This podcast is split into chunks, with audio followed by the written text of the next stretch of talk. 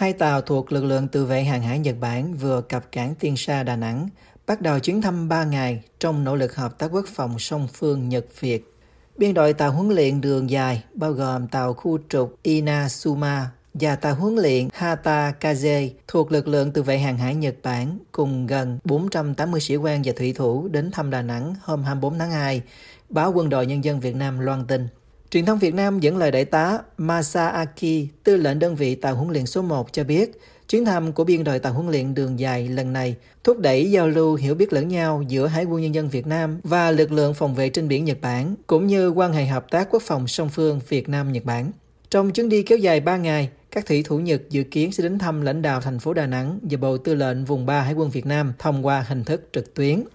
Các viên chức ngoại giao và tùy viên quốc phòng Nhật tại Việt Nam có mặt tại đại đón tàu vào sáng ngày 24 tháng 2. Nhật Bản thường xuyên cử tàu chiến đến Việt Nam trong bối cảnh khu vực đang phải đối mặt với sự trỗi dậy ngày càng lớn mạnh của các lực lượng Trung Quốc giữa lúc có các tranh chấp chủ quyền lãnh hải ở khu vực Biển Đông và Biển Hoa Đông. Tuy nhiên, dịch bệnh COVID-19 khiến các chuyến thăm tàu chiến nước ngoài đến Việt Nam bị ảnh hưởng. Trang Thanh Niên cho biết đây là chuyến thăm hữu nghị đầu tiên của tàu quốc tế đến thành phố Đà Nẵng sau 2 năm Việt Nam phòng chống dịch bệnh. Trước đó, vào tháng 11 2021, ngoài khơi cảng Cam Ranh Khánh Hòa, tàu hộ vệ Kaga và Musa Same cùng 581 sĩ quan và thủy thủ thuộc lực lượng tự vệ hàng hải Nhật Bản đã phối hợp với Hải quân Việt Nam tổ chức luyện tập trung hàng hải song phương. Trong diễn biến liên quan, hôm 25 tháng 2, lực lượng tự vệ hàng hải Nhật Bản cho biết vừa tiến hành một cuộc tập trận song phương với nhóm các tàu chiến Hải quân Hoa Kỳ bao gồm tàu SS Abraham Lincoln, USS Mobile Bay, USS Bruins ở khu vực lân cận vùng biển Okinawa nhằm tăng cường năng lực của Liên minh Mỹ-Việt trong việc ngăn chặn đối phó hiệu quả.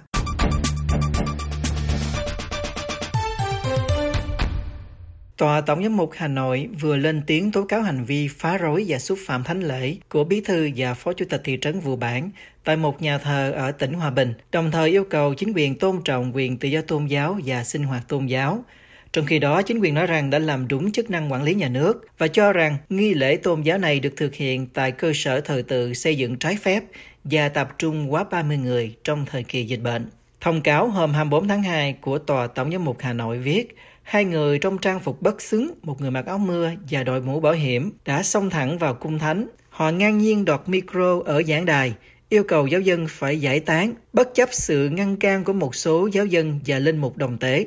Linh mục Phạm Hùng, chánh văn phòng tòa tổng giám mục, nêu đích danh hai cán bộ trong thông cáo. Được biết hai người này là ông Phạm Hồng Đức, bí thư thị trấn Vụ Bản và ông Phạm Văn Chiến, phó chủ tịch Ủy ban dân thị trấn Vụ Bản. Sự việc xảy ra vào sáng Chủ nhật ngày 20 tháng 2 khi Tổng giám mục Giuse Vũ Văn Thiên đang dân lễ tại nhà thờ giáo sứ Vụ Bản thuộc thị trấn Vụ Bản, huyện Lạc Sơn, tỉnh Hòa Bình, cũng theo thông cáo. Đây là hành động thiếu văn hóa, vô nhân bản, lạm dụng chức quyền, vi phạm nghiêm trọng quyền tự do tôn giáo, quyền thực hành tôn giáo của giám mục, linh mục và giáo dân, cũng như xúc phạm đến nghi lễ thánh thiên nhất và niềm tin của các tín hữu công giáo. Hành động này không thể chấp nhận trong một đất nước có pháp quyền, gây bức xúc và đau buồn cho các tín hữu có mặt cũng như mọi người xem hình ảnh lưu truyền trên các trang mạng. Linh mục Phạm Hùng viết.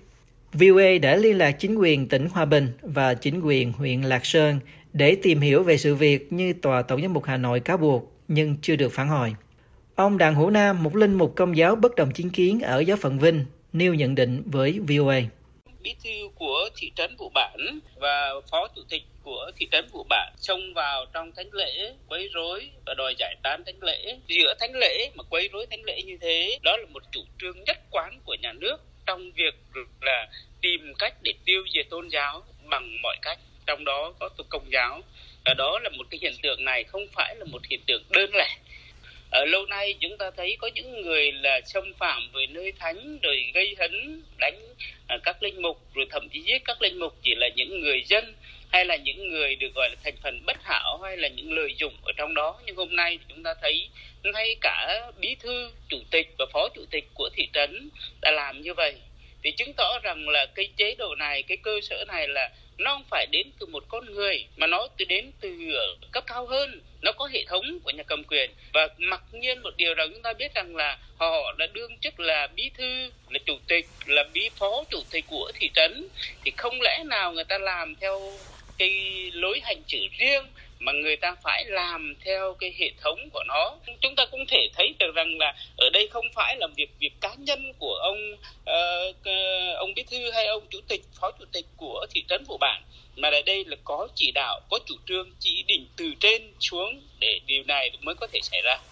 Hôm 24 tháng 2, trang báo Hòa Bình, cơ quan ngôn luận của chính quyền tỉnh Hòa Bình, đưa ra nhận định việc linh mục Vũ Văn Thiên, Tổng giám mục Tổng giáo phận Hà Nội cùng một số linh mục giáo dân thực hiện nghi lễ tôn giáo tại cơ sở thờ tự xây dựng trái phép với một số người tham dự hành lễ lên đến cả trăm người khi chưa được cấp có thẩm quyền cho phép trong thời điểm dịch bệnh bùng phát diễn biến phức tạp mà không thực hiện các quy định về phòng chống dịch bệnh, khai báo y tế là việc làm sai. Linh mục Đặng Hữu Nam nêu ý kiến sau khi xem các video clip về hành động của các cán bộ thị trấn tại thánh lễ và lý do phòng chống dịch bệnh COVID-19 của họ. Chúng ta đã thấy ở trong ờ, các clip ghi lại trực tiếp của hiện trường, đó là khi đang còn thánh lễ diễn ra, thì chúng ta thấy hai người là bí thư và chủ tịch ờ, kiêm chủ tịch cũng như là phó chủ tịch của thị trấn nhảy vào và cướp mic ở, ở bàn thờ để rồi đòi yêu cầu giải tán người dân. Lấy lý do là dịch bệnh vân vân nhưng đây chỉ là một cái lý do ngụy biện mà thôi. À, bởi vì ờ, ở với thời điểm Việt Nam bây giờ thì người ta bảo là sống chung với dịch. Được biết ngay sau sự việc xảy ra Tòa Tổng giám mục Hà Nội gửi văn thư khiếu nại khẩn cấp đến các cấp chính quyền, đồng thời đề nghị Ủy ban Nhân dân tỉnh Hòa Bình tôn trọng tự do tôn giáo và sinh hoạt tôn giáo của các tín hữu công giáo trong tỉnh. Theo nhận định của Tòa Tổng giám mục Hà Nội, tỉnh Hòa Bình là một địa bàn thường xuyên bị chính quyền địa phương gây khó dễ trong các hoạt động tôn giáo, mặc dù Tòa Tổng giám mục đã nhiều lần kiến nghị với các cấp chính quyền từ trung ương tới địa phương.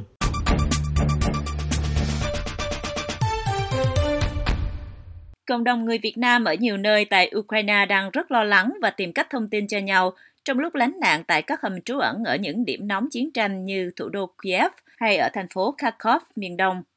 Ông Vũ Trân, một người ở Kharkov, chỉ có thể nhắn được tin nhắn cho VOA rằng căng thẳng lắm, trong lúc ông đang sơ tán trẻ em và phụ nữ trong gia đình đến hầm trú bom trong thành phố. Ông Vũ Trân là người thường xuyên cập nhật tin tức cho cộng đồng ở Kharkov, nơi được mệnh danh là thủ phủ của người Việt Nam ở Ukraine. Giờ thì an toàn của bản thân và gia đình ông cũng như toàn bộ người dân Ukraine đã không còn được bảo đảm kể từ khi quốc gia láng giềng tiến hành cuộc xâm lược vào ngày 24 tháng 2. Ông Đức Huy, một người Việt đã sống tại Ukraine 35 năm, cho VOA biết vào trưa 25 tháng 2 giờ địa phương. Phần lớn những người ở những phía phía phía phía bắc nhờ các cốp trung tâm Kiev là những người bây giờ những người Việt của mình cả người U người ta đang dưới hầm trú ẩn dĩ nhiên thỉnh thoảng nếu mà người ta cảm thấy là vàng tiếng súng vàng tiếng bom thì người ta cũng lại lên lên lại nhà của người ta. Nhưng mà nói chung là những cái vùng đó người ta đang ờ, cái thời gian hai ba tiếng cách đây người ta đã xuống hầm. Do điều kiện tương đối an toàn ở khu vực miền Tây, ông Đức Huy hiện giờ đang trở thành một trong những người cung cấp, cập nhật, dịch thuật, tóm tắt thông tin chiến sự và tin tức cần thiết cho cộng đồng người Việt ở Ukraine trong khi cộng đồng người Việt lớn nhất ở Kharkov, Kiev và những nơi khác đang phải sơ tán và tạm lánh tại các hầm trú ẩn. Ông Huy cho biết thêm. Hơn một ngày đêm, tức là nếu mà tính chính xác là từ 5 giờ sáng hôm qua đến bây giờ là, là gần 35 tiếng hồ thì uh, chiến sự, chiến tranh diễn ra quyết liệt. Rất, tôi nghĩ là có rất nhiều người hy sinh và tàn phá nhiều tại vì uh, quân xâm lược Nga là dùng cả tên lửa, dùng tất cả mọi phương tiện mà chúng có thể dùng được. À, cái thông tin về thiệt hại người Việt mình thì tôi không thể tôi không thể nói chính xác được bởi vì ở, ở Ukraine này thì có phải phải hơn hơn 10 ngàn người sinh sống. Trong số những người cho biết thì không có một tin buồn nào cả. Tính đến 10 giờ 30 đêm 25 tháng 2 theo giờ Việt Nam, phía Đại sứ quán Việt Nam tại Ukraine cũng chưa có thông tin về thiệt hại nào của cộng đồng người Việt tại đây. Trong thông báo vào ngày 24 tháng 2, cơ quan đại diện cho Việt Nam tại Ukraine chỉ nhắc nhở công dân của mình là hãy bình tĩnh, theo dõi sát diễn tiến tình hình, thực hiện nghiêm túc những thông báo, hướng dẫn của nhà chức trách địa phương và giữ liên lạc với các hội đoàn người Việt Nam và bạn bè để trao đổi thông tin và giúp đỡ lẫn nhau. Trên các mạng xã hội, nhiều người Việt Nam khuyên nhủ người thân, bạn bè đang sống tại Ukraine hãy tìm cách trở về quê hương. Thế nhưng ông Đức Huy cho biết, lựa chọn trên là bất khả thi vào lúc này. Ông nói, vào cái thời điểm hiện tại thì không thể đi đâu được bởi vì um, hạn chế về hàng không hạn chế về đi lại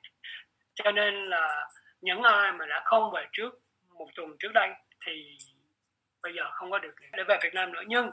nhưng mà vẫn có khả năng là đi qua một nước thứ ba đó là Ba Lan. Cập nhật về tình hình sơ tán của người dân tại Ukraine, ông Huy cho biết. Thật ra thì uh, bao nhiêu năm rồi uh, sống trong hòa bình, không có ai người ta người ta có thể tưởng tượng được là một uh, một cái cuộc chiến của cái ông láng giềng hung dữ, chắc không thể tưởng tượng được. Cho nên à, những cái nơi mà trước kia mấy chục năm trước kia trong cái thời chiến tranh thế giới thứ hai để dùng trú ẩn thì nó cũng uh, xuống cấp rất là nhiều gần như là không thể dùng để ừ, chuẩn trú ẩn được. À, nhưng chính quyền Ukraine đã um, chuẩn bị trước. À, thì à, người ta kêu gọi um, mọi người thứ nhất là tự lo cho mình thứ hai người ta cũng chuẩn bị được một số hầm trú ẩn.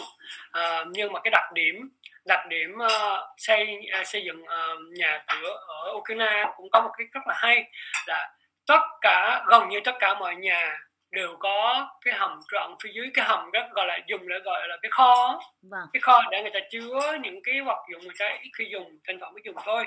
À, nhà nào cũng có cả. À, thứ nhất thứ hai nữa là những thành phố lớn như là uh, thủ đô uh, như Kharkov. Kharkov thì rất tiếc là tôi chưa được đến Kharkov là như cũng có thì phải. Um, có metro. Metro được xem như là một cái phương tiện uh, một cái địa điểm mà có thể trú ẩn tốt nhất. À, trong số những người Việt Nam mà tôi thường giữ liên liên hệ quan hệ à, trong cái thời gian cuối này không ai có vấn đề với việc trú ẩn.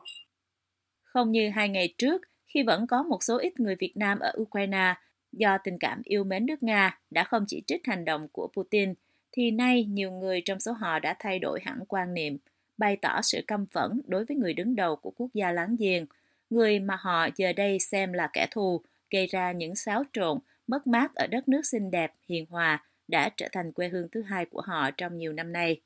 Một tài khoản tên là Vân Nguyễn bày tỏ rằng, chưa bao giờ lại căm ghét Putin như lúc này, thằng phát xít. Tài khoản Tâm Nguyễn thì nói, đã đảo Putin xâm lược quyền độc lập tự chủ của dân tộc Ukraine. Trong khi đó, tài khoản Huệ Nguyễn cho biết, đêm không ngủ được vì căm thù kẻ gây chiến. Ông Đức Huy nhận xét với VOA. Tôi uh, nhận thấy rất rõ là người ta thay đổi quan điểm rất là nhiều. Có những người trước kia người ta yêu Pushkin của nước Nga, người ta yêu văn hóa Nga, con người Nga. Và người ta nhầm lẫn đó không phải là, là ông Putin là người ta vẫn yêu luôn Putin nhưng bây giờ người ta thay đổi rất nhiều. Người ta thay đổi quan quan điểm rất nhiều. Người ta hiểu Putin là kẻ xâm lược. Đúng thay đổi rất là nhiều. Và thay đổi theo tôi ở khía cạnh tích cực. Nghĩa là người ta ừ, chỉ điểm chỉ mặc đúng kẻ thù quân xâm lược. Đó là Putin trong khi đó, một số người Việt khác cho biết những gì đang diễn ra ở Ukraine đang gợi nhớ cho họ về cuộc chiến biên giới Việt Trung vào năm 1979, khi mà đất mẹ của họ cũng đã từng bị ông hàng xóm tham lam và bẩn thỉu, ức hiếp hệt như Nga đối với Ukraine lúc này. Dù thế nào đi nữa, nhiều người Việt cho biết họ ủng hộ hết mình và cầu nguyện cho những người đang chiến đấu và hy sinh tính mạng để bảo vệ cho quê hương thứ hai của họ.